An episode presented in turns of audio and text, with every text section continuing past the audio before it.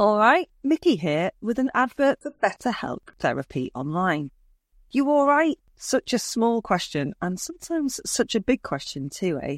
Now, regular listeners will know I am no stranger to depression, and while over time and with the help of some decent counselling and brilliant friends and family, I've established a toolkit to help when the constantly dripping tap of life gets a bit too much. That does not mean I am a stress free human rainbow skipping through meadows. I mean, who is?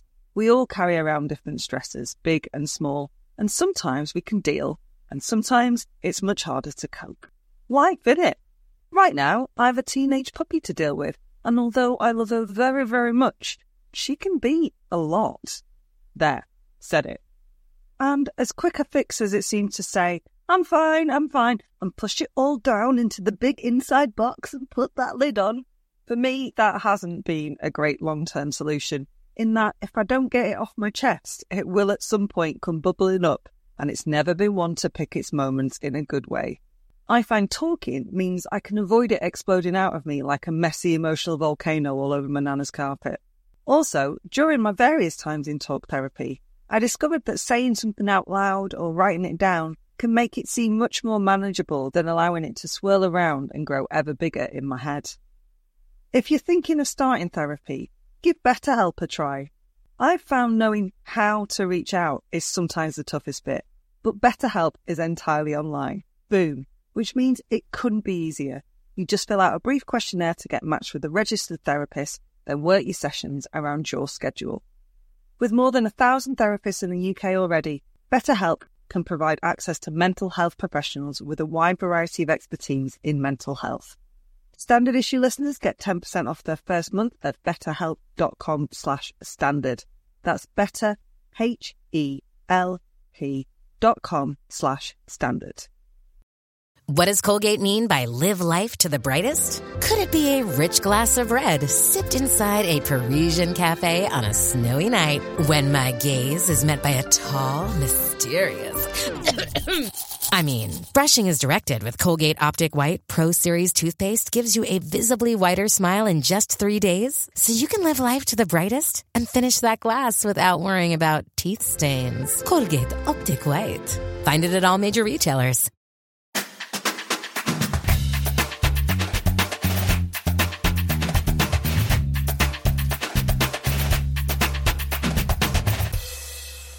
Standard issue for all women. Hello, and welcome to episode 291 of the Standard Issue Podsy. I'm Mickey Noonan, and Vinted. Vinted's funny, isn't it? It's funny. That it is. Yeah. I put some stuff up for sale, because that's, that's what you do on it. You buy and sell stuff. And I put it up for a certain price, and someone got in touch with me and offered me half of the asking price. And I said, no, thank you. And then someone got in touch, a different person got in touch and offered me the asking price, and I said, Yes, please, you can have this jumper. And then the initial person got back in touch to be like, Is this sold? And I said, Oh, yeah, it's been sold. And they said, Why have you sold it? You knew I was interested. Did you reply, maybe don't treat this like a car boot sale? Will you take 10p for it? They have some buttons and ribbons. Please, will you accept them in exchange Not for the best way to register your interest, is it? Like, off, make a preposterously low offer. Yeah, she needs to show more interest. Uh, yeah, asking price interest, always great, always great. I find I see a lot of people saying, oh, it's terrible because people completely knock down the asking price. But every time I look and see something I want to buy, the person's basically charging what it cost in the shop. And then I have to pay for postage and I can't return it. I'd just buy it in a shop. Some people are fully deranged about what their what their clothes are worth. I guess on that score, it depends on what the item is, whether it's like an item that's been discontinued or was just a limited edition, then people will absolutely make a book on it. And fair play, we live in a capitalist economy. But yeah, like, say Lucy and Yak dungarees, which I know are a favourite of yours, they're always going to go for almost as much as you pay for them new. Why? I don't know. Just uh, it's a vintage rule of life, a Depop rule of life, an eBay rule of life. All the second-hand places. I sold a pair of Lucy and Yak in two and a half minutes on Vinted. Incredible. See, now that person who bought them showed the right amount of interest. That's how it Exactly. works. Here's something equally as important, more app based drama. I'm Hannah Dunleavy, and my walking app isn't picking up all of my steps. The horror. That is frustrating. But at least it's hmm. underestimating rather than overestimating. Mickey and I went for a walk yesterday. Mickey, how far did you walk? I walked 11,000 steps, which equated to, on my phone, 7.1 kilometres. What? Whereas I walked 11,000 steps, which equated on my phone to 3.1 miles. See, on my phone, that would be over 10 kilometres. Wow. Let's all just get Jen's phone because it Yeah. sounds like we're doing loads. Also, I've got a Samsung watch which I got free when I got a Samsung phone like four years ago or something like that. I would never pay like five hundred pounds for this piece of shit. and sometimes after I get off the train from Harwich to London, it's like you've done five thousand steps. I'm like wicked. I've been nowhere. Thanks. Yeah, I went in a lift um, in the hotel I was in in Porto. That was one of those old lifts that moved so slowly that it registered that I was actually walking upstairs while I was in a lift. Up a ladder. Yeah. the difference in that between what three miles and however It's like a mile. kilometres. It missed a mile, yeah. Anyway, Well, I know you walked it, Hannah. And you Yeah. know you walked it. How many steps did my dog do? oh my god, she did a lot of steps. I put her ear in my mouth. Mm-hmm. She and I liked it. watched her treat some manure like it was a yummiest treat she'd ever been there. She ate some horse poo, and Hannah very kindly gave her some beef, which obviously she doesn't get that kind of treat in our house because we're veggies. I can't tell you which of them she appreciated more. They were equal status in her mind. Well, I'm Jen Offord, and I went to see something amazing at the theatre last week, which I've already talked about on this podcast. When last week's Sunday Chops went out, which was about broken water, and I spoke to the writer Michelle Winstanley and the director Nikki Samer. When it went out, I hadn't actually seen it, but I went last week to the press night.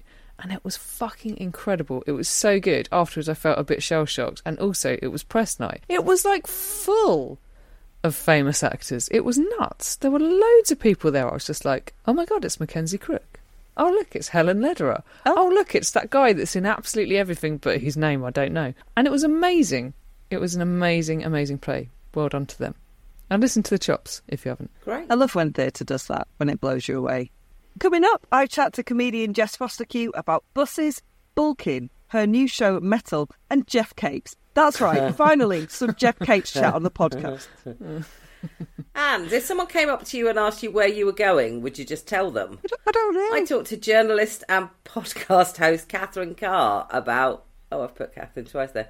And podcast host Catherine Catherine Carr, real name Catherine Carr, about how many people very much do want to tell her on her podcast, Where Are You Going? In Jenny Off the Blocks, what next for the women's tour?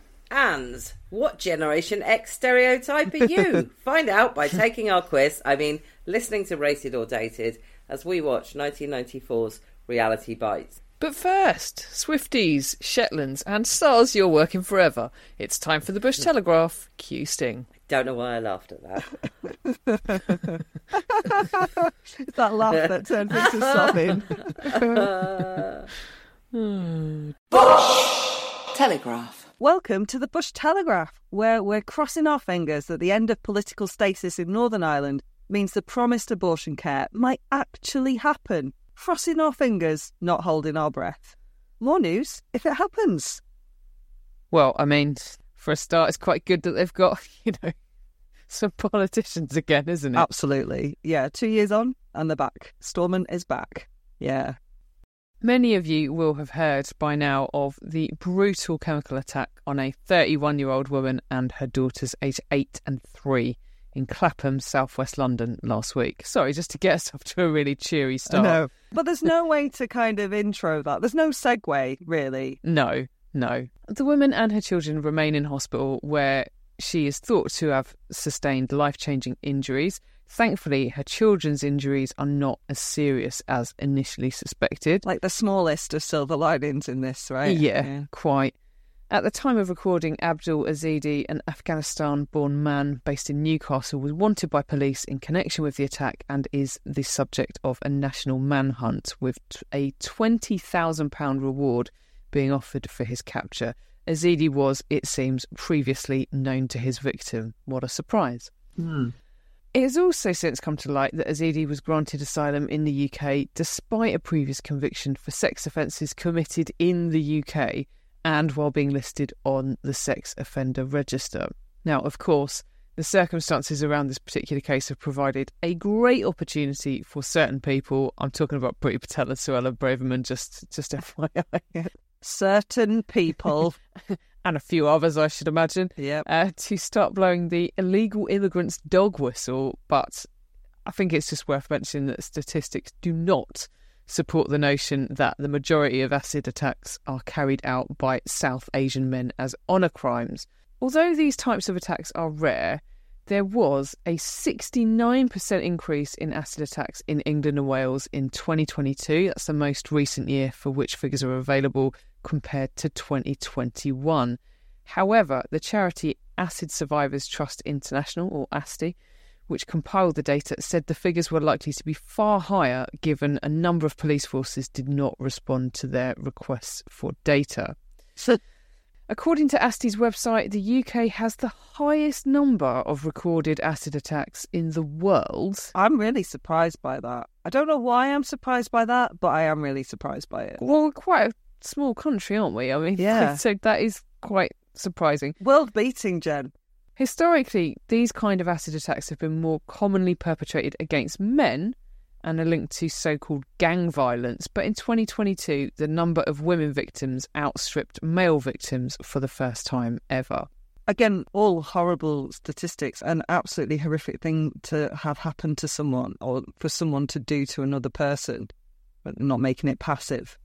But again, I was surprised because I think the high profile cases that I've read about women. and seen on telly have been women, yeah. So I would have just assumed it was something that was perpetrated against women, but apparently not, not until recently. But yeah, like the mind boggles, doesn't it? Just the the cruelty of it. Like, you know, violence against women and girls is is nothing fucking new, is it? But like No. the, the cruelty of that specific type of violence is just yeah, It's staggering, yeah. really harrowing to think about and utterly terrifying. You know, it is really scary. And again, all violence it, I find quite terrifying, and it happens way, way too often, as we talk about a lot. But there is something particularly, I don't know, visceral, more Yeah. or more visceral about this. it's important to be proportionate that you know the the number of attacks like this they're pretty small in comparison to to other forms of violence and they are as is usually the case with violence against women and girls that they are usually perpetrated by people known to the victim not just Yeah. a, a random guy in the street but i also think you know a lot of people came to the aid of this woman and her children and a lot of people were actually injured themselves in coming Yeah, to yeah. her aid and if you have a little Google, there's quite a lot of articles doing the rounds at the moment about what you can actually do to help someone or indeed yourself if you witness or are subjected to an attack of this kind. Because it's, you know, it's stuff that might not necessarily be that obvious. No, of course not. Some some light reading for after the podcast, there, listeners. Sorry, guy. It's all right. Like to be fair, Jen, I'd already depressed myself this morning with my news story, which Mm. did genuinely make me go, "Oh God!" Uh, not least because I had to do some maths. Anyway, before we get to the meat, the sad grey meat, I uh, have to start with the massive caveat that I, I love my job. I love my job. I am really very lucky to have shaped a work life that, apart from having to do the accounts, is a total joy and a privilege and has introduced me to a herd of brilliant women doing brilliant things. And yet, and yet, still, the news that it looks like I'll have to work until I'm at least 68, probably 71, before I can get my state pension, is the opposite of great news. Particularly given that by 70, only 50% of adults in England and Wales are disability free and able to work, which is, of course, part of the problem. A smaller working population and a large economically inactive population reduces that lovely tax base to pay for pensions. Les Mayhew, Associate Head of Global Research at the International Longevity Centre, Professor of Statistics at Bayes Business School, and author of the recent report State Pension Age and Demographic Change, said In the UK, state pension age would need to be 70 or 71 compared with 66 now to maintain the status quo of the number of workers per state pensioner. But if you bring preventable ill health into the equation, that would have to increase even more. Thanks, Lee. A UK state pension age of 71 isn't on the cards just yet, though. Currently, the UK pension age is 66 and set to rise to 67 between May 2026 and March 2028. From 2044, the year I turn 67, it's expected to rise to 68. Fuck you, maths. Fuck you in the bum. With young generations very much not having the financial assets that their parents and grandparents did, where the money is going to come from remains a massive question in so many aspects of future life. The government, that's our government, has said it will ensure that the state pension remains a sustainable and fair foundation of income for future generations. A spokesperson from that their government said, yeah, our £2.5 billion back to work plan is supporting people to stay fit and find work, in addition to £14.1 billion to improve health services to help people live longer, healthier lives. And in unrelated news, Prime Minister Rishi Sunak, yep, still him, has acknowledged that he has failed to keep his promise to cut healthcare waiting lists. Just thought, just put put that one in there as well, Jen. Not that they're connected, might be a bit connected. As Shakira very nearly said, the stats don't lie, Rishi. Stats don't lie. Oh, now I want to watch Shakira, which is one of my favourite things to do to cheer myself up. I had an incredible, you know, on Twitter or X or wherever, when it it tells Yeah. you who you should be following, you should be following. And it just kept throwing Shakira at me, and I was astounded I wasn't already following her. I am now. Lovely stuff. I mean, that was great news, Mick, and I'm delighted to hear it. Would you like some more good news? Please, is it Shakira based? Sadly, not, but uh, it is Viking based. So Oh, I'll bring it on. Yeah. I'm sure you and all of our listeners will be familiar with the Shetland Viking Festival up Helliar. I think it needs to be said with a Scottish accent, Jen, but I don't know whether you should. Well, what I will say from watching Shetland uh, for many seasons now, that accent is actually a bit a bit Norse sounding. So um, I'm, Oh, okay. I'm not even going to attempt it. So let me let me learn you a bit on this score. It's an annual fire festival which takes place in Lerwick, Shetland, every January and involves processions, marches, and the burning of a galley. I'm going to assume you mean ship, not kitchen, there, Jen. Yep, a little Viking, little Viking kitchen. Uh, it's it's been around since the 1880s, but up until last week, the main procession was a male-only space. That is to say, Mickey's making a hissing face. That is to say that a 40-year campaign to include women in the procession has finally paid off. Just need to stick at it, girls. Come on.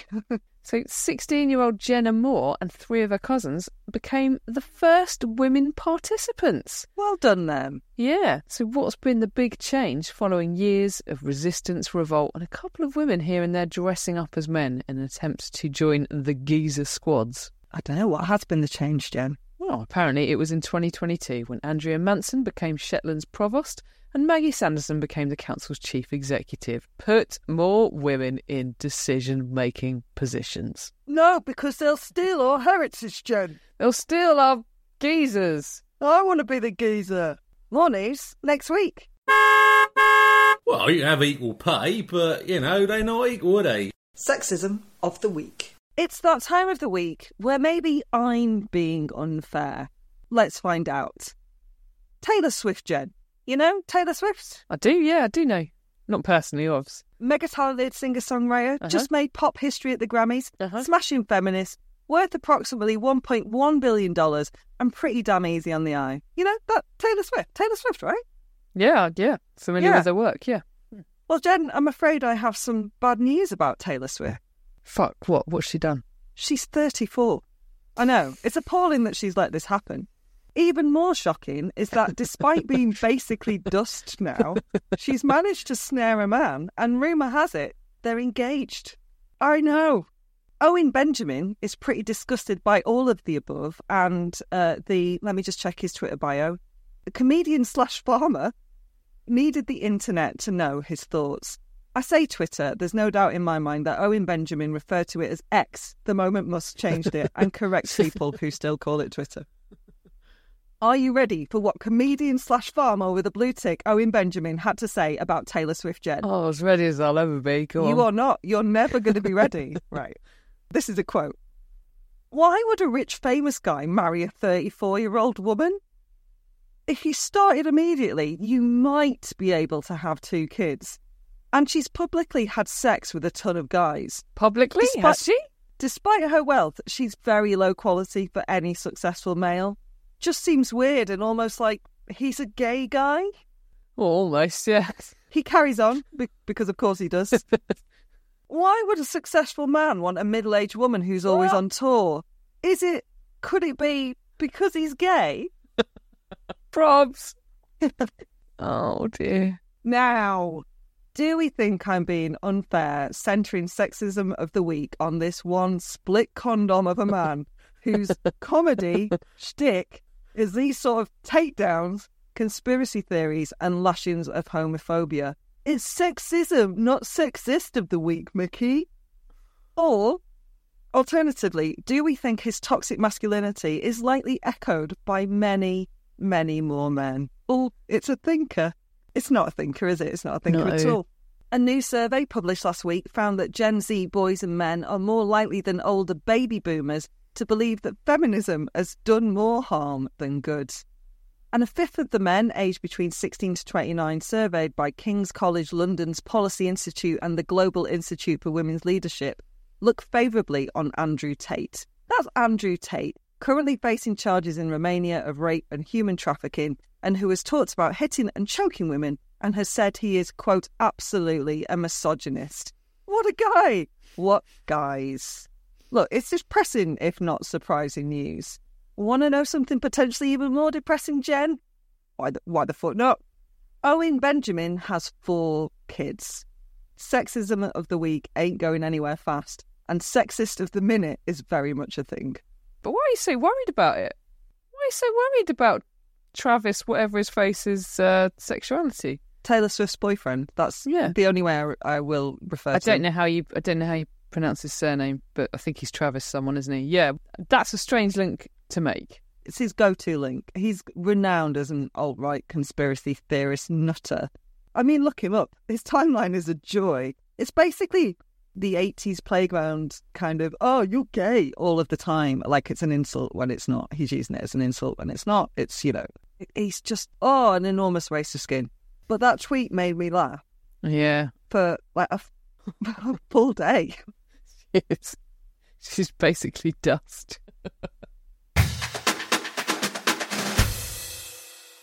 Hello, I'm joined on the Zoom by one of my favourites, comedian, actress, writer, podcaster, weightlifter, and eater, Jess Fostekew. That's my favourite ever list of things that you've done there for an introduction. Podcasteer, like a musketeer. Yeah, like musketeers. Yeah, love it, love it. Did I see footage of you pulling a bus with your teeth? No, not with my teeth. Uh, with my uh, mainly back and arse, but the illusion of hands. Yeah, yeah, that was um, one of the best things I've ever done in my life. That was one of the funnest days of my human life. It was like a strong woman competition, and it was the last event. And I'd already really solidified my place in the middle of the pack by that point. but um, I came second at pulling a bus, and some of the women were mega that day. They were extraordinary. They like it, it was the first one of those I'd ever done. I've still only ever done three in an amazing gym in Deptford called Commando Temple, run by an amazing strong woman called Maya Blair. Yeah, what a day! That's incredible. I love it. You kind of like Geoff Capes, but a lady. In his latter years, Geoff Capes was often photographed or um, filmed with a um, tiny little bird on his shoulder. yes, my grandma was obsessed with Geoff Capes and Big Daddy. Fucking love Oh them. God! I think the bird was just for his perspective to make his shoulders look bigger, don't you? Do you think he Yeah. lost a little bit of bulk and he was like, Yeah. I know what I'll do? I know if I get small creatures nearby, I'll look like a, a sort of benevolent. Yeah, he's gonna look. He's got Snow White energy with a hencher frame. If anything, this made me respect him more, to be honest with you. Yeah.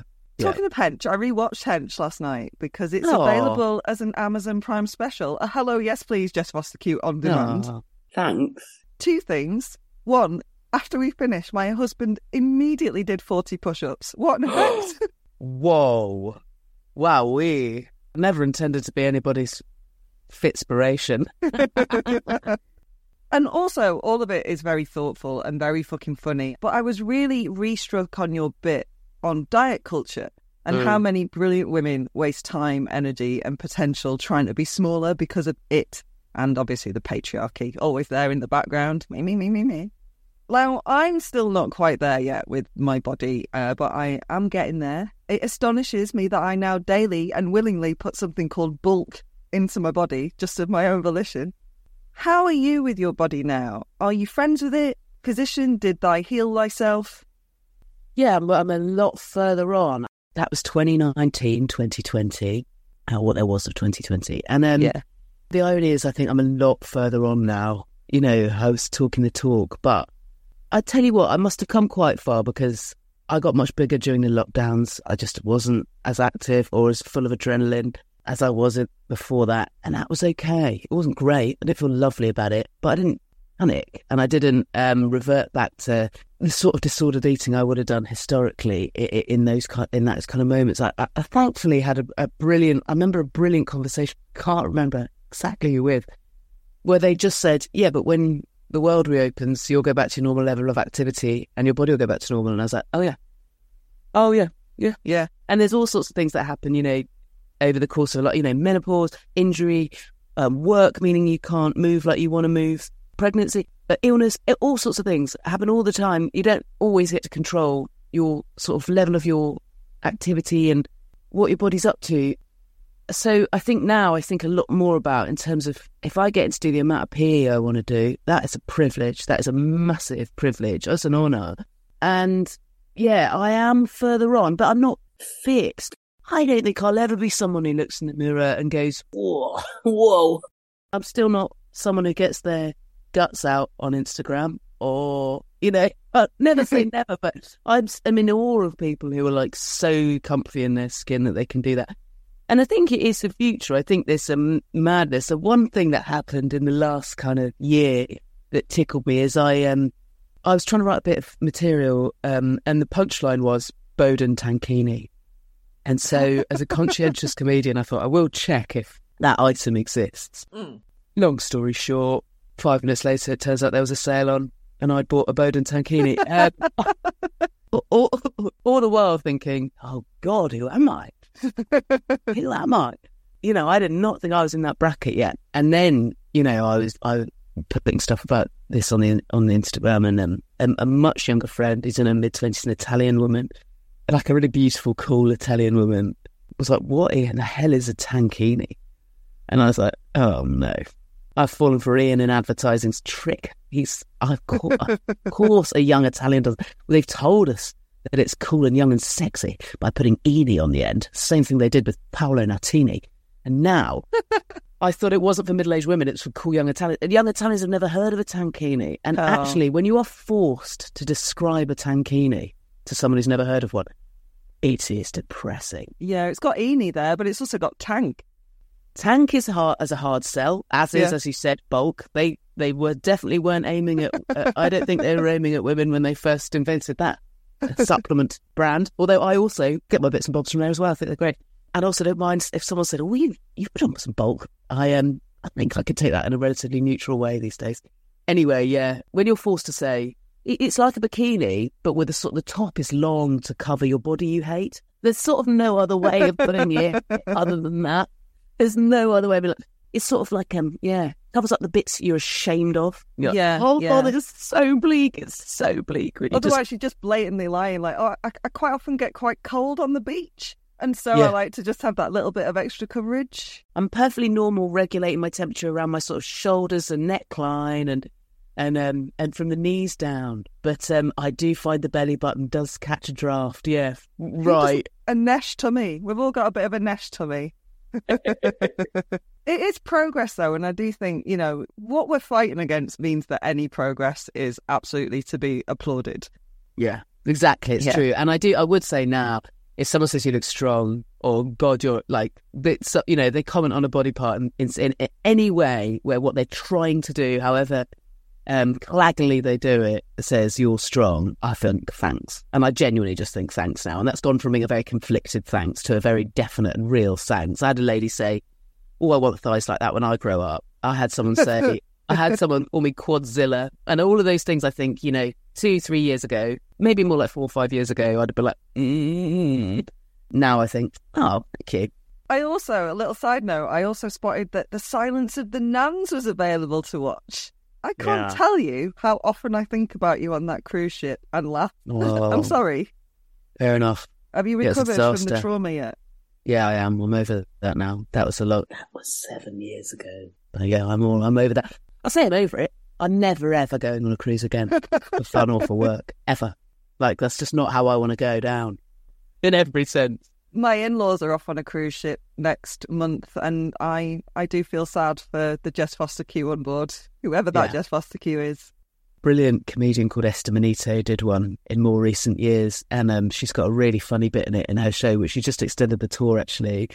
I think it's called Hell Hath No Fury, and it's really funny if you want to catch it. But um, I'm supposed to be plugging mine, but I'm I'm 100 percent plugging someone else's, and that's and that's fine. Um, she's got a brilliant bit about it in spoiler, but it basically they didn't tell her, but it turned out to be a swingers cruise, Oh my god! and it's the really funny bit in her show. So highly recommend. I think you'd have had a better time if it was Yeah. swingers, not nanas. What about listen, Nana swingers? Not saying they're not nanas, oh, mate. Oh yeah, there we go. Yeah, I've, Yeah. I've jumped to conclusions that aren't true. So yeah, since the silence of the nuns, you've totally become the queen of the one-word title: hench, wench, Mettle. We were Yeah. you not tempted to keep it rhyming? I was tempted, and I think some people are livid. No, I haven't. But then I just thought, where does it ever end? Do you know what I mean? And actually, like, I think actually having three or four years of your DMs being um, pretty full of people going, stench, uh, you know, suggesting ench names, I was like, then, you know, I don't think I can do, I think there's too long of my career left, hopefully, to, to weather conversation for that much longer. And also, you know, it, it might surprise people to know, but like, you don't pick a title and then write a show to that theme. You write Oh. a show and then you need to give it a title based on what you wanted to write a show about. Links Intru- behind the curtain, and also a cat behind your shoulder. Cat intruder, cat intruder.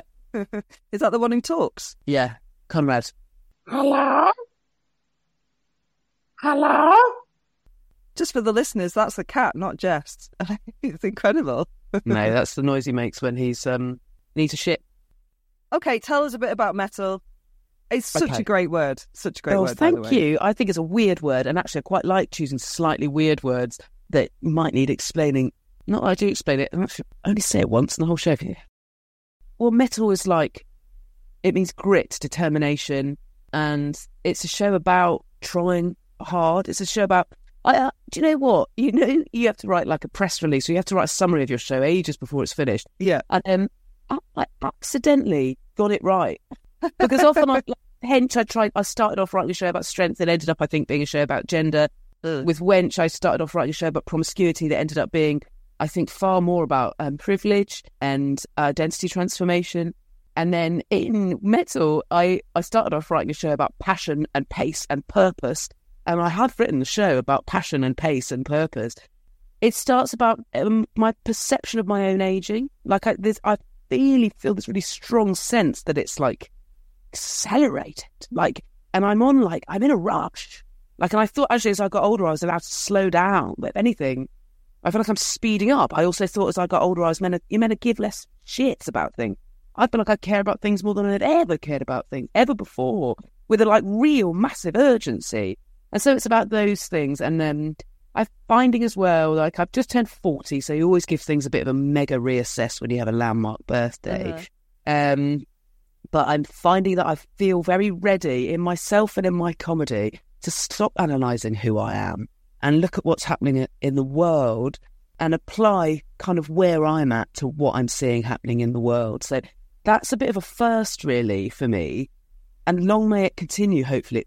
Annoyingly, I found much harder to write comedy about the things you're re- like that Yeah. really matter in the big wide world that affect lots of people very differently, and that people have got very big charged emotions about.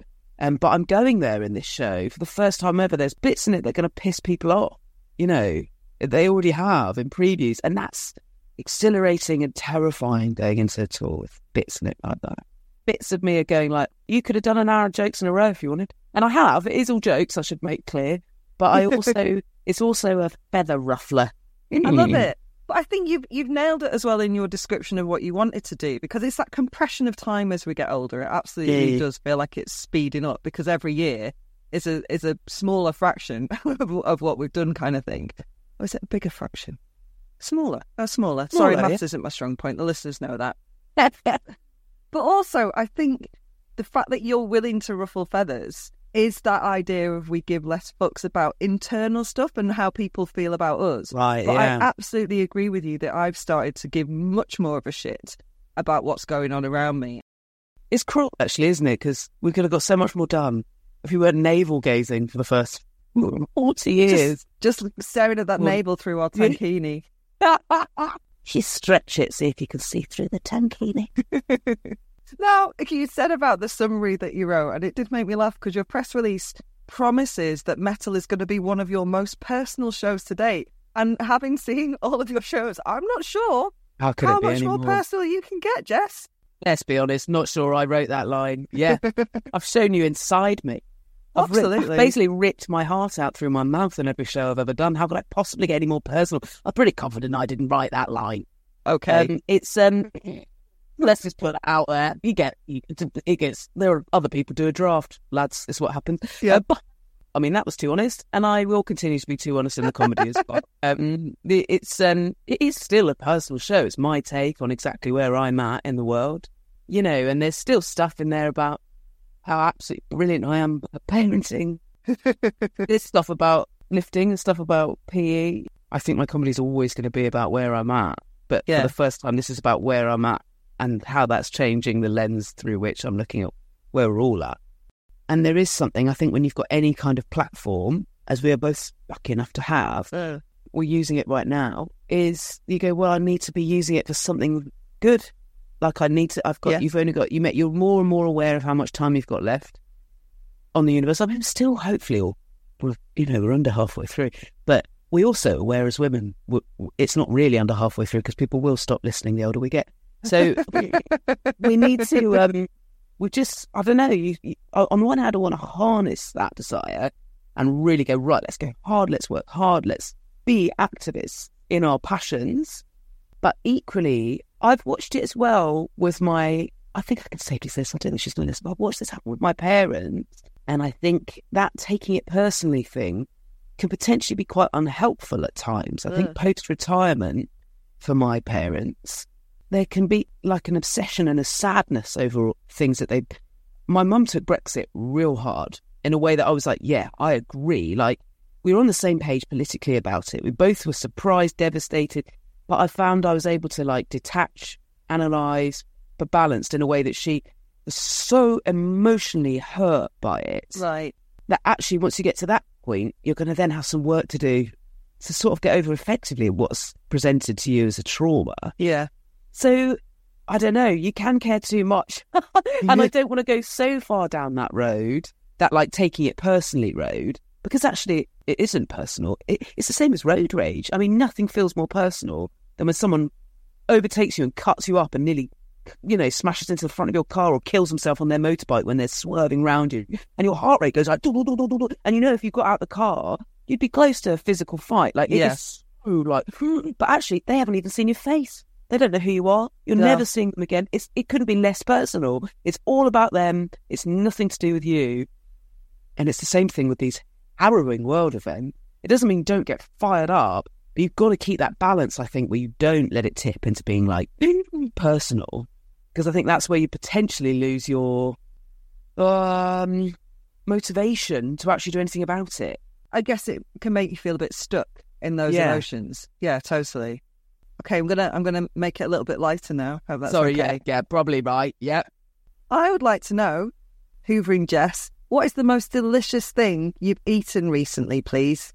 Oh gosh, it's bad that I'm having to pick from lots of delicious things. I'm trying to think. I've had some lovely things, and wonder if it's going to be something.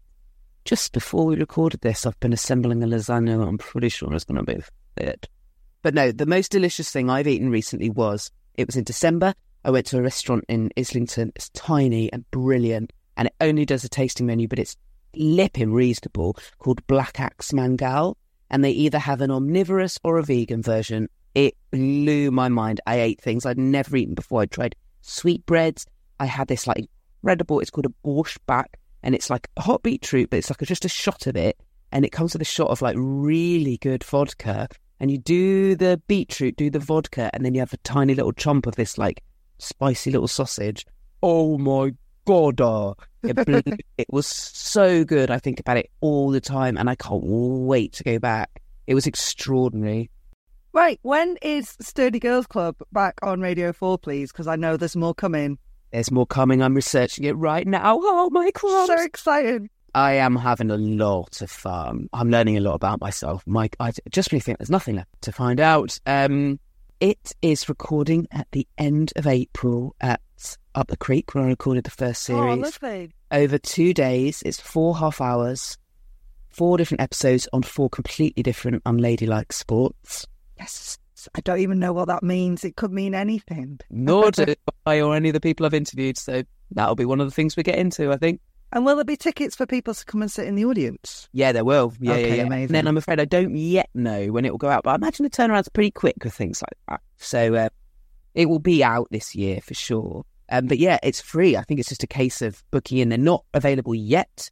I would say, in terms of priorities right now, I would mainly love people to come get tickets to see my show Mettle on Tour.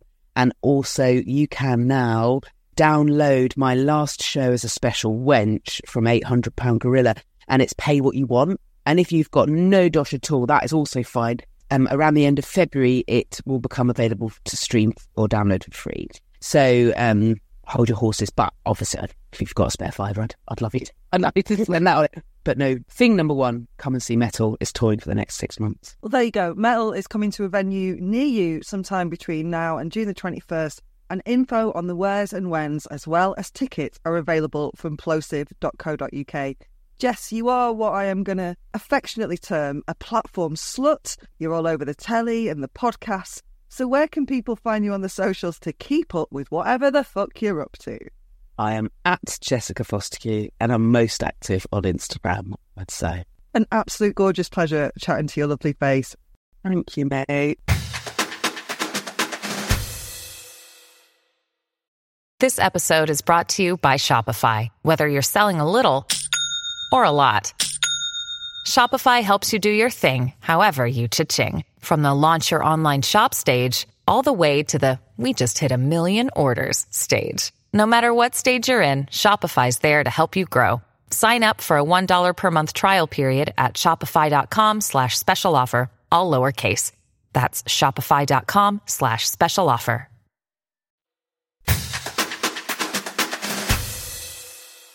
Hello, Hannah here. I am joined by Catherine Carr, journalist, radio presenter, podcast presenter. So nice to be with you and to meet you finally, Hannah. Thank you very much for inviting me to be on. Oh, you're welcome. I really wanted to talk to you about one of your podcasts because one that recently came third in the Pod Bible listener's choice, which is Where Are You Going? Which is simply you asking people that question. You have a 4.9%, I noticed, in your reviews on Apple Podcasts, which is pretty rare, Catherine. What do you think it is that speaks to people about such a simple format? I think it's because it gives people permission to eavesdrop into other people's lives. I think I spend a lot of, well, I know I spend a lot of my time looking at people and making up backstories for them, which probably are totally inaccurate. I'm fascinated. and then I really love the idea that I might actually find out what's going on. This idea that I do it for people and they can just eavesdrop on our conversation. I stop people on the street, literally on the way to the shops, on the way to catch a plane, a train, a bus, sometimes on the way to do an operation once, a surgeon in a taxi queue who had a woman waiting on the slab for him, you know, and all of a sudden, this one question, it allows their whole life to kind of unfold. And I think who doesn't want to know about the lives of the people around them? And it becomes kind of addictive as well. It helps you, it helps you, it sounds all really worthy, but I think it takes us outside of ourselves for a little while as well. You know what's going on in your life and it's very important, but there's something lovely about not being the main character. How many people do you ask before someone says yes? How do you go about spotting who is a good person? I want to talk about Vox Pops later, but as someone who has done a ton of Vox Pops in my life, I just wondered how you isolate who, who would be a good person to chat to. You make me sound a bit like a sniper. How do you isolate? I mean, really, I'll give you an example. I went to Bury St Edmunds recently, which is a lo- I mean, absolutely beautiful town if you've not been. And it was just before Christmas. wasn't that busy. It was quite cold. I didn't pick or isolate people. I just spoke to the next person that came along. The first person that came along turned out to be an American whose sister was visiting. His sister has planted a church in Sarajevo, I think, or Slovenia. And this whole story about cultural shock and realizing that humanity was the same here and there and reflecting on their lives back in Florida. That was followed up by this guy who's obsessed by the 16th century and was wearing like a knitted hat like Chaucer would have worn. followed up by these two wonderful women who put on gorgeous festivals in the woods in Suffolk every year. It was just the next I don't have a, a, system for doing it because then it would become it's not random because it can't be totally random, yeah. but I want it to be as random as possible. So it is really the next person that I can sort of legitimately get to. And how many of them are keen to chat? Oh, 98%. Wow. You could do this program outside my front door from now until the end of time. Yeah. Or you could do it outside whoever's listening to this front door, whether they live in Walthamstow or whether they live in Barnstaple or Leeds. Location sort of really doesn't matter at all. There's beauty and shock and unbelievable stories in quite mundane mm-hmm. sounding beginning stories.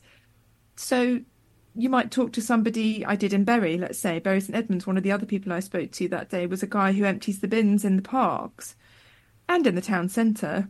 And it turns out he'd been the son of Jewish refugees. So he was listening to a podcast about the Middle East conflict. That's how we got talking. But the main story he told me was about the love of his life, who was his wife, who developed Alzheimer's really young and who he cared for for years. And he gave me this incredibly interesting, beautiful account of what it is to love somebody and to find it incredibly difficult to live with them and to feel grief and relief when they died. Mm. You know, that's going right into your heart, which yeah. is kind of endless. But that is astonishing. I never would have guessed for a minute that all of that was behind his yeah. high vis jacket. Yeah. You also spoke to a woman in Belfast recently who was quite open about some medical problems that she'd had. Something occurred to me, and that was what I remembered what it used to be like doing a vox pop because I hated doing vox pops. In fact, I think most reporters hated doing vox pops.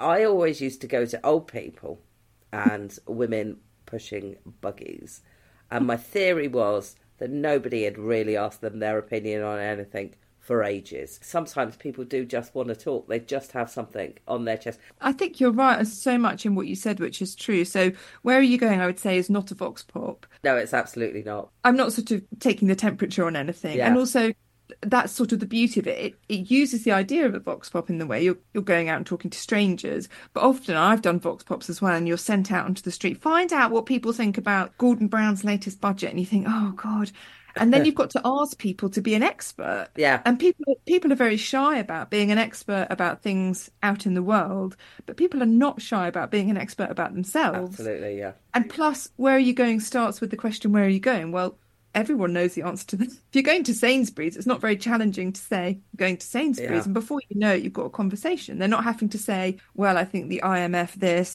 The second thing which you touched on there, I think, is one of the reasons why we might have such a high rating on the stars thing, the 4.9, and why we get message after message after message from people.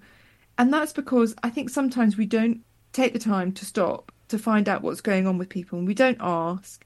And maybe we've lost a little bit of the ability to listen, which is the the big thing that I've learned. Like listen for the clues. What does someone really want to talk about? You might be going down one path, but it's like Hansel and Gretel. They'll drop a little breadcrumb. They'll have a little throwaway line, say, "Oh, well, that was just the beginning of it all," and and they're trying to tell you what they want to tell you. And I find that fascinating.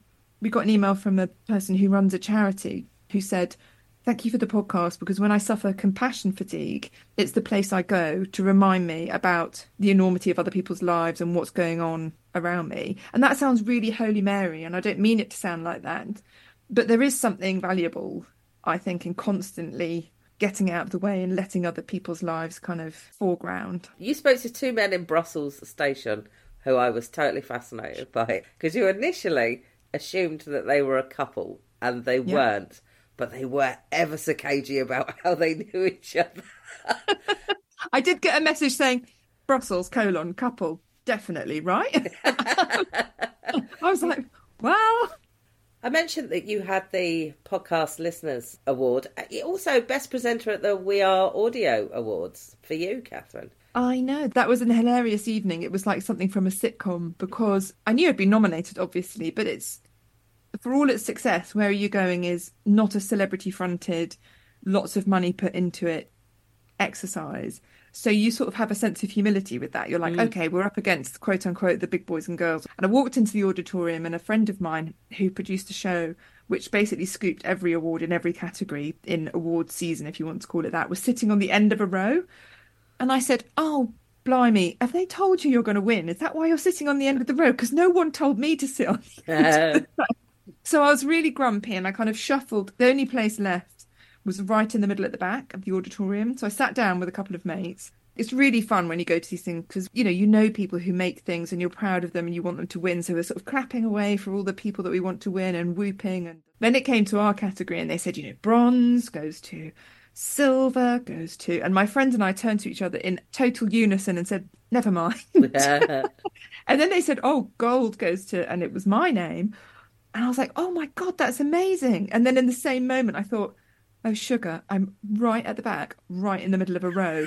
So they, they, were kind of doing the like do do do do and then do do do do and i was meanwhile sorry i'm so sorry excuse me i'm really sorry could you move your foot? So no i didn't expect to win and it was an interesting evening because it was just when the war in the middle east had started and there were some people using the opportunity fairly and rightly to talk about the situation in Israel and Palestine, feeling a bit conflicted, sort of saying, I wonder if all this pizzazz and fizzy wine event matters when this is going on in the world. And I thought, I then had to make a speech, and because I hadn't expected to win, I hadn't hadn't prepared a single thing to say, a short speech, but a speech. So as I was like making my way along that row, I thought, no, I disagree with you. Obviously, you know two things can be true. Like you can give money to help with a situation that's going on and you can celebrate beautiful radio that's made. Yeah. But more than that our podcast and a lot of other podcasts that exist and radio programs they tell stories and they tell stories to help us understand other people's realities even other people's realities we might struggle to have compassion for or believe in or under whatever it is. Yeah. I think it's probably the only tool we've got So I sort of said something like that, which probably sounded a bit showy offy or whatever, but I actually believe it. I actually no, I agree. Are really powerful. Um, and with our podcast, we're not going to people whose stories we already know. They've been researched, they've been in the media already, they've been on this show and that show. They're just somebody walking past. And before you know it, wham, you have a little bit more insight into the way that the world works because you know their story. Can we talk briefly before you go, Catherine, about Relatively, which is your other yes. podcast, which is about siblings? Which is a, a very, very fascinating topic. It is a fascinating topic. I take it you've got a sibling. I have two siblings. I have a brother and a sister. Yeah. Are you middle baby or oldest? I'm the middle one. Yeah, the best me one. too.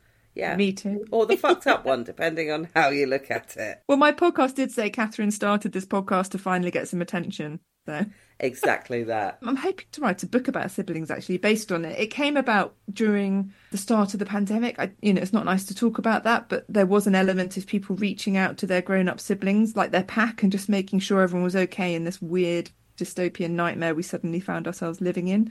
And I was talking to Jane Garvey actually, who used to present um, Woman's Hour, yeah. and now of course is on Times Radio. And I was saying, oh, I don't know, I should just make a podcast about my prison officer sister and my vicar's wife sister. It's such a drama. And she said, no, but you should make a podcast about siblings. And I thought, do you know what?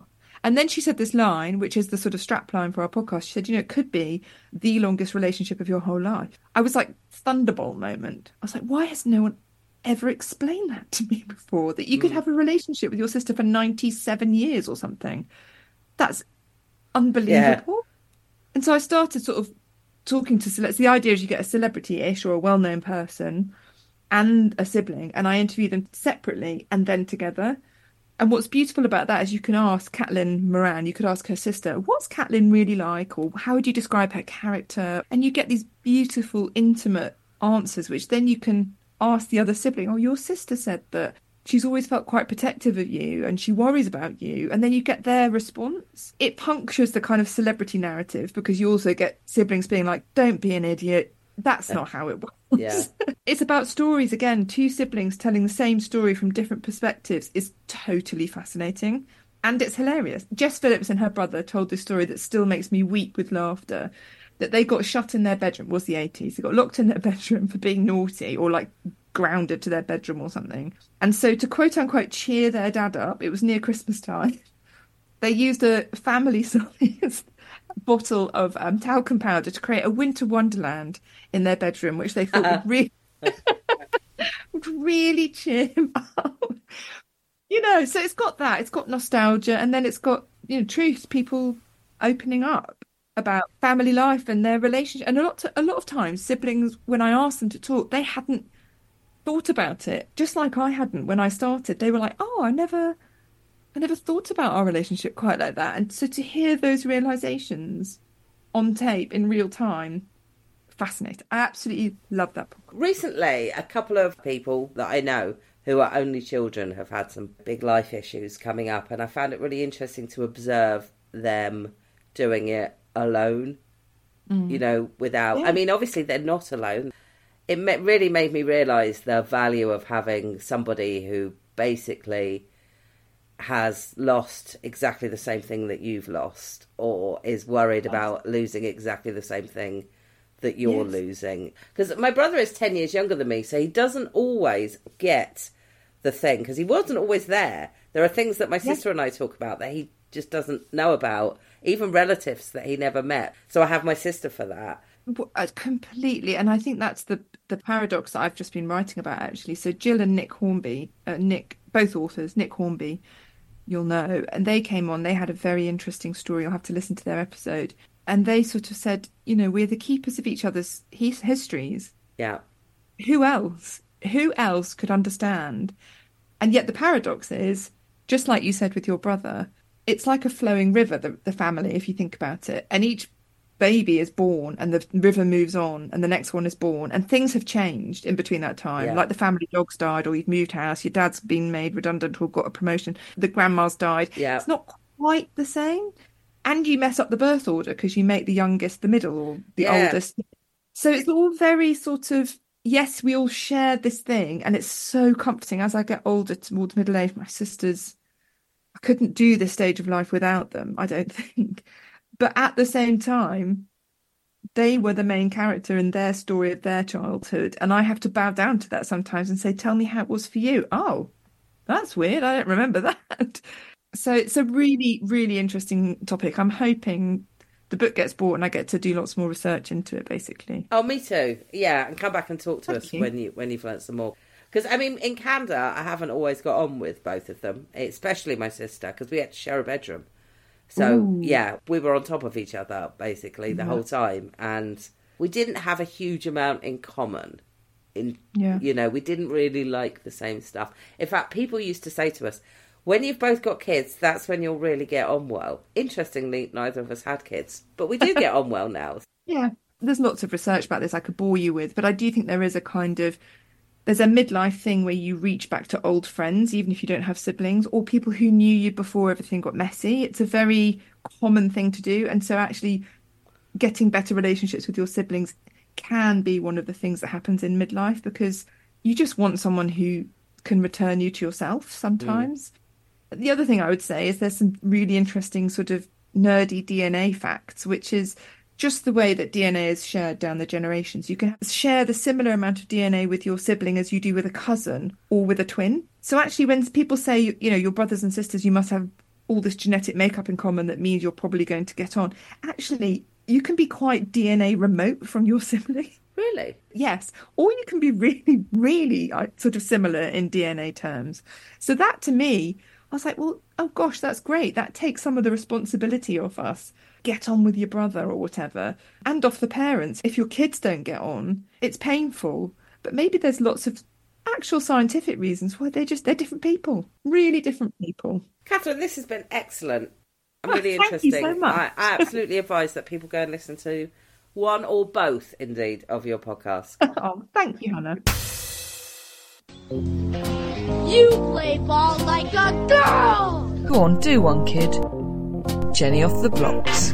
Welcome to Jenny Off the Blocks, that time of the week where we sprint past the patriarchy to the finish line as we discuss all things women's sport. First up, a big congratulations to Team GB who cleaned up at the UCI Track Nations Cup in Adelaide last weekend. Lauren Bell, Sophie Capewell, and Emma Finucane beat China to go one up on their World Championship results and bag a gold in the team sprint. And in the team pursuit, Katie Archibald, Eleanor Barker, Josie Knight, and Anna Morris took home the silver. Meanwhile, Jessica Roberts won a bronze in the women's elimination race, and that was just on the opening day. Archibald and Barker went on to further success with a gold in the women's Madison, and there was another silver for Archibald in the Omnium. And on the final day, Katie Marchant also took home a silver in the Keirin. It is nice to go into an Olympic year looking so strong, so we'll be waiting with breath that is bated to see how they fare in the next two rounds in Hong Kong in March and Canada in April. Now, in less positive news for British cycling, you may remember that the women's tour was last year cancelled after its organisers, Sweet Spot, were unable to attract enough investment to hold the event, nor were they able to crowdfund it. The company, which owed huge amounts of money, was liquidated back in January, leaving something of a dilemma regarding the women's tour. The good news is that British Cycling have now taken responsibility for holding the race, hoping, they say, to build momentum and credibility. But the bad news is that the governing body says it faces a race against time to save the event and that there could be, and I quote, duration compromises, according to the chief exec, Jon Dutton. Now, I think that is a curiously fancy way of saying that the event might be shortened in order to allow it to go ahead at all. He added that he didn't think there would be six stages in this edition and that the organisers were instead focusing on quality rather than quantity. Okay, I think, as ever, let's not make perfect the enemy of good, but let's also not be grateful for the scraps, yeah? I mean, I note that it's not suggested that the men's tour should be shortened from its traditional eight stages to in any way accommodate or facilitate a longer women's tour. Yes, the men's tour is more commercially successful, it's more popular, etc. My counter to that would be that the women's tour can't be commercially successful if it doesn't exist. This is part of a bigger problem in the UK, and the men's races are also at risk. You know, let's not shy away from that. The Tour de Yorkshire, which began after the county hosted the Tour de France's Grand Depart back in 2014, that doesn't exist anymore. Costs associated with these events, in particular of policing them, are extremely high. But I think what really stings about this one is that women's cycling was such a huge success story after the 2012 Olympics. There were massive numbers of women taking up the sport and we have such a breadth of talent in this country. This was also an event, this one in particular, where the prize money was equal across the men's and women's events, which is rare, as you know. Maybe there's something in that don't run before you can walk, or indeed, you know, take your stabilisers off too early. Maybe this is a lesson that women's football can teach us when it comes to sustainability. But I also think, you know, we, we can't wait for the world to catch up. Sometimes you've just got to get shit done. I don't have the answers, but I hope that the event will go ahead. Hope it will be successful, and maybe a bit of success at the Olympics this year could help fuel another kind of burst of activity. We shall see. That's all for me this week, and I'll be back next time with more women's sport.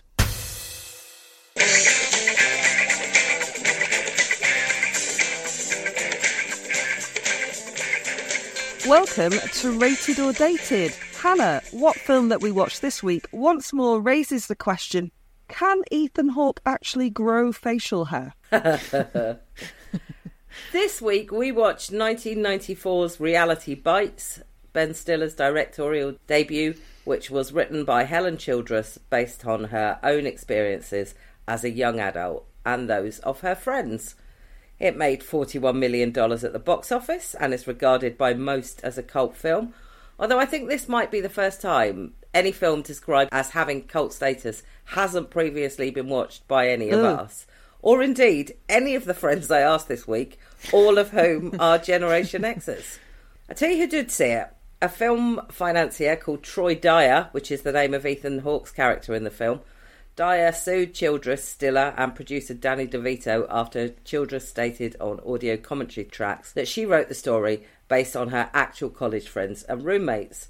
and that he was then forced to deal with past and potential clients' inquiries as to whether he was the fictional character. The suit was settled after Dyer received a written document from Childress stating that he was not the person portrayed in the film. And I think that might give you an indication of what Troy Dyer, the character, is like, that people actually went to court to prove that it wasn't them. What, the hero of our story, Hannah? Let's have a little trot through the plot. Lele, Lelaina, Lelaina, fucking hell, why have they always got stupid names? Lelaina, played by Winona Ryder, is a 23 year old former valedictorian who's working as a production assistant for a horrible TV presenter, played with gusto by the wonderful John Mahoney. My heart. She dreams of becoming a documentarian, and the film is framed around a film she's making about her friends and the hardship of being a young person Mickey's nowadays. face. Hannah missed out the word terrible, didn't she, when she was describing that? She lives in a flat with her friend Vicky, played by friend of the show Janeane Garofalo, who is working in Gap and sleeping with half of Houston, leading her to worry that she may have contracted AIDS. Vicky invites Troy, a feckless Ethan Hawke type, played by Ethan Hawke, to sleep on the sofa after he loses yet another job for being a feckless Ethan Hawke type. He brings his guitar. Shudders. oh, get oh, out. God. Lelaina and Troy want to fuck, which they demonstrate by arguing constantly. Also in the mix is Sammy, a gay man struggling to come out to his parents, played by Steve Zahn. Sammy and Vicky are the most interesting characters and inexplicably get the least screen time. Agreed. The will they, won't they, Lelaina and Troy dynamic is complicated when she, in genuinely one of the most poorly contrived and executed plot developments I've ever seen in a film, has a car crash with TV exec Michael Grates, yes he does, played Oh. by Ben Stiller. Will our heroine pick Troy or Michael? Will Vicky be punished for her lifestyle? Will anyone remember Steve Zahn is in this film? Will anyone club Troy to death with his own guitar?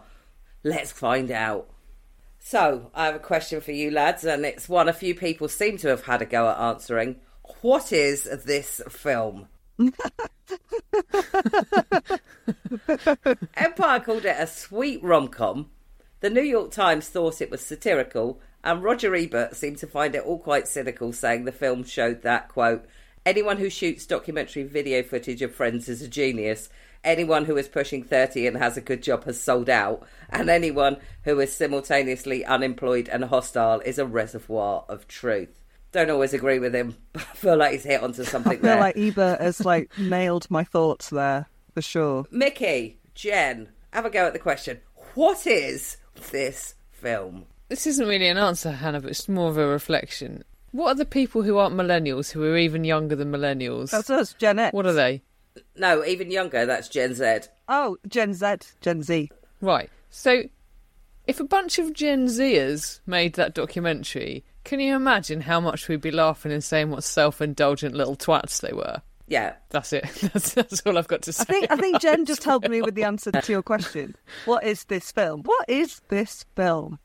Is it self-indulgent twats. unnecessary, but also uh, a, a pseudo documentary about some self-indulgent little twats? Yeah, I mean, I agree, and I agree with what you said, Jen. It's like the equivalent of Lab- the Labi Siffre song, I Don't Know What's Happened to the Kids Today, in that that song was written in the 70s. I mean, Christ knows what he'd make of the kids today, Yeah, if you know what yeah. I mean. It shows that the dynamic never changes. People always moan about younger people, and younger people always moan about older people. It's just the technology around it has changed. This film is confusing as well because they're all arseholes. And I will obviously, even hmm. Michael fits into that a little bit. Ben Stiller's character, Michael Grates. But he is the best of the bunch and he's supposed to be the one we hate most. But they're all entitled little pricks. She's valedictorian. She loses the last page of her speech. Can't even think of anything interesting to say. She's Yeah. rubbish. This film that she's making is shit. Oh, it's God. so bad. It's terrible. The sound bites are so cringy. Is that how Steve Zahn Sammy wants to come out to his mum and dad? I don't think so. I don't think he wants them to see it on No. Madface 24 or whatever the channel is called. But that said, that is what Winona Ryder did. That was kind of her her shtick. She's so one note, isn't she? Ethan Hawke's quite one note too. Yeah, but I was just like, this is exactly the same as, so another Winona Ryder film, which I love, which I keep thinking, I wonder when that's going to come round. Um, and also, I wonder how much I would love it if I watched it now. But Mermaids, Mermaids, right? She were gonna say plays that Mermaids. character exactly the same as she plays the girl in Mermaids. She's like, she's just so the same. And I was just like, oh, God, fuck off. She is a really interesting character because Is she? Winona no, not Ryder or her. No, Elena? I mean Winona Ryder. Oh, right, No, I okay, mean Wi- fine. Yeah, no, I'll, I'll take that. Because yeah. she is one of those people that makes me wonder: Did I imbibe a media Yeah.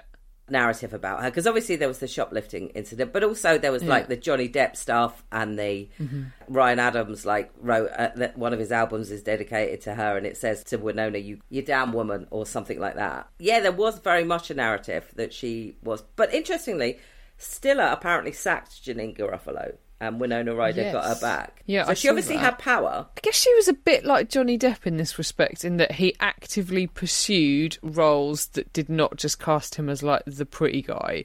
He sort of actively like went out of his way to not be typecast. And I feel like she kind of has done the same thing as well because a lot of her roles around this time were a lot more like indie stuff Yeah. Than kind of mainstream stuff. But she was super, super famous at the time. She would have been like, I guess, one of the most in demand actresses of her generation. You know, she was a massive star until the shoplifting thing, wasn't she? And then she sort of went away. I think her For a while. roles can be best described as not like the other girls, Kooky. Oh yeah, absolutely. yeah. Yeah, yeah. Yeah. but deliberately quirky. And starting off with Beetlejuice, which is a film that I still Mm. really like, and I like her in it, but it feels like she's just stayed at, at that level. yeah. And it's just insufferable. Just the entitlement. Oh, we don't want to work 80 hours and buy a BMW. I thought, okay. Oh, she's so horrible when she says she won't work in Gap, Yeah. and that when when her friend yeah. actually offers her a job, and she won't work. in So Gap. snobbish. I mean, she is really, really snobbish there, and she just basically pushes off the debt onto her dad. She's like, "Hey, I'll just live off my dad's credit card." She for-" steals off her dad, is what she yeah, does. that's true. And she runs up those phone bills, and you're just like, you are just a fucking nightmare, flatmate. Like, you're awful. This would be horrendous. When she says that to Vicky, and Vicky's, you know, understandably quite offended, and she's just like, oh, what's your problem? It's like, really? Really? Yeah, Yeah. no self awareness at all. And what I will say is, again, because he is supposed to be the villain, I think we are very much supposed to relate to Ethan Hawke, Winona Ryder, Janeane Garofalo, and Steve Zahn. But Ben Stiller's character, again, it's he's not like he's not very three dimensional in any way. But when he realizes it's fucked up, the reason I hate him so much is because he, he thinks she's got talent, and that's just ridiculous. But when he's like, she's very upset with what they've done to her film, he goes and sorts out a meeting for her to come and talk and have her film made the way she wants it, and she fucks him off. I don't understand how he's a villain. Is he meant to be a villain? I think we're supposed to be rooting for Troy, aren't we? Like He's they, the man, they're isn't shipping he? Troy, yeah, and he's the capitalist man. Yeah, he's sold out. He's a yuppie, which is the worst thing you can be. Just a nice bloke. He just seems like a nice guy. Just a nice he? bloke with a good Yeah. job. Like, What's wrong Well, with he that? wears And- a suit, Jen. How dare he? But Troy's an absolute He just bellend. necks her all the time. He's horrible to her. It's almost like Richard Yeah. Curtis wrote this love story. One of the uh, critics at the New York Times pointed out something which was quite interesting. Uh, he said that it was both trying to be counter counterculture, but actually like pushing loads of buttons that Hollywood like goes for. Do you know what I mean? So Yeah. it was both very mm. commercial itself and trying to hmm. be counterculture. And actually, what really struck me is that there's a U2 song on the uh, soundtrack. That is like the least counterculture I think anyone has, has ever been, and yet there it is. Agreed. And also, there's like a lot of product product placement with the the big slurp or whatever it's called. Clearly, didn't go in, but I'm not mm. American. They have a full on conversation about how great this product is while holding them close to the camera. Yeah. it is interesting that that this is undoubtedly a cult film, but yet it doesn't appear to be over here. I, I wonder if it, it speaks to something that's specifically American and just it just didn't speak to British audiences. Is Perhaps it that's why it a cult film and not just a cunt film? Have you not misheard? Hmm. Because I don't really understand that. Because it's not like as you said before, Hannah, like the older generation will always think the young, younger generation are twats, right? Yeah. And it's not like I understand that was a specific point in time. There was stuff going on then, like the HIV stuff, for example. A bit would have been like a bit of a hangover from the eighties, the recession at the time, and blah blah blah. oh no, I mean cool. AIDS was still a big deal in the early nineties, Jen. Okay, sorry, our resident AIDS expert, Hannah Dunleavy, correct me, of course. So I understand there were a few specific points in this that won't necessarily be relevant forever, but like most of that shit is timeless in a way, in that like young people don't have a lot of money and they have to make some decisions about their life and sometimes those decisions are a bit hard and sometimes you might especially if you're someone involved in creative pursuits you might have to decide like am I going to go and do some corporate dog shit for a bit to pay my rent or whatever? So those kind of themes they're quite universal in a lot of ways. A lot of people have those problems. So why they are such unsympathetic characters me is kind of like a bit of a mystery because I feel very much like that's not really any different to how my life was in my 20s. And I'm sure, well, apart from like my dad giving me a BMW and that side of things, but I feel like those issues would have been relevant to me. And yet I feel absolutely fuck all sympathy for any of them because they're all twats. I think that's interesting in the, the question of has it dated? Because I think, I mean, it undoubtedly has dated because that, there's a line in it where um, John Mahoney says to her something like, I could just sack you and get an intern to do it for free. And that actually is what happens now. Yeah, totally. you know I mean? Yeah. The idea that anyone would have been paid to be doing her job. So actually, I think that a young person watching it now will get nothing from this other than, what the fuck were you moaning about? Life looked brilliant. Yeah. Undoubtedly, people in their 20s now are considerably worse off than people in their 20s, you know, 30 years Yeah. ago. So, yeah, absolutely. But in some respects, I think people in their 20s now, maybe they could, o- maybe if you're 20, maybe that's the point. If you're 20, you can overlook the fact that these people are twats because you're a twat as well, because hopefully age makes you less of a twat. I don't know. Doesn't always work that way. equally, what she's doing is what all young people are doing now, which is documenting their lives because they think they're Putting really content out there. She'd just be on TikTok now, wouldn't she? Well, that is interesting, isn't it? Because when you're watching, as you said before, is that how Steve Zahn wants to come out to his parents? Like, when you're watching this like awful thing that's been put together, you're thinking like, "Oh man, are you really putting that in the public domain? That's that's excruciating. Yeah, Yeah. it's humiliating. That's awful. Yeah, but then that's exactly what people are doing all the Yeah. time Yeah. now, as you say, Hannah. So it's kind of like it's quite relevant. They're just awful. Yeah. I just want to make one point, which is apparently the the title is misunderstood quite commonly, and I think maybe that that kind of sums up for how maybe I am just misunderstanding this film. Perhaps I should have watched it at the time. But she said that like the word sound bites had become quite it must in the early 90s had been, been started to be used a lot in conversation and she childress she had this idea that reality bites were like short chunks of reality as opposed to what everybody read it as which was Like, reality, reality bites sucks. yeah Yeah.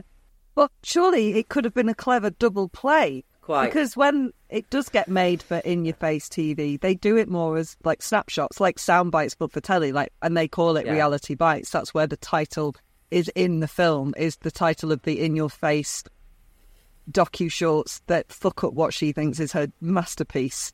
And actually I feel is better than anything she's filmed. I feel like they make it better. I think they could have done something with it. It feels like there could have been, with everything you and Jen have discussed about the touch points it covers AIDS, the recession, the transition between being a kid and having to go out into mm. the real world. It feels like it could have been an interesting film, and they've just mm. booked it by focusing on a romance and sidelining the characters yeah. who are interesting and are actually dealing with bigger problems than Troy and la la la la la la la. Yeah. that is a very good point because you're absolutely right. They've turned it into they turn it into like the the main plot is this romance between these two totally unlikable Who people should not be So together. like, I don't I don't care if you get together. It's it's of no Actually, interest to maybe me. they should be together because it saves two other people from having to be in a relationship with either of oh, them. oh them. yeah why make four people Yeah, miserable? absolutely. Yeah. Yeah, true. I'm going to end with the question I promised. Which Generation X character are you? Did any of this, any of them speak to you? I mean, this isn't how I wanted to come out to my parents, but no, um, no, scratch. um, no, I don't think so. No, No, I mean, I suppose I could see bits of.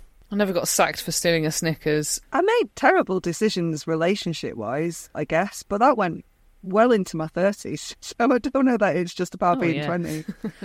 Still making it. I uh, squandered a lot of young promise, smoked a lot of weed, and slept with a lot of people. So I think there was a bit of me in all of them, if I'm honest. I was going to say, Yeah. how are you at growing facial hair? You might be the new Ethan Hawke. Oh my god, way better than my gender than my gender should allow, if I'm honest. Rated or dated? dated, dated.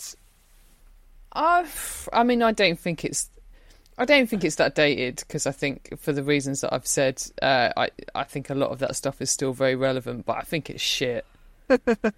Okay, so one dated, one not rated, and uh, yeah, I agree with Mickey. I think it's dated. What are we watching next week? Well, lads, we're stepping back further in time to 1984 next Oh, week, and we are watching. We're watching Footloose. Hey! I so nearly picked it myself. Six degrees of separation questions heading your way.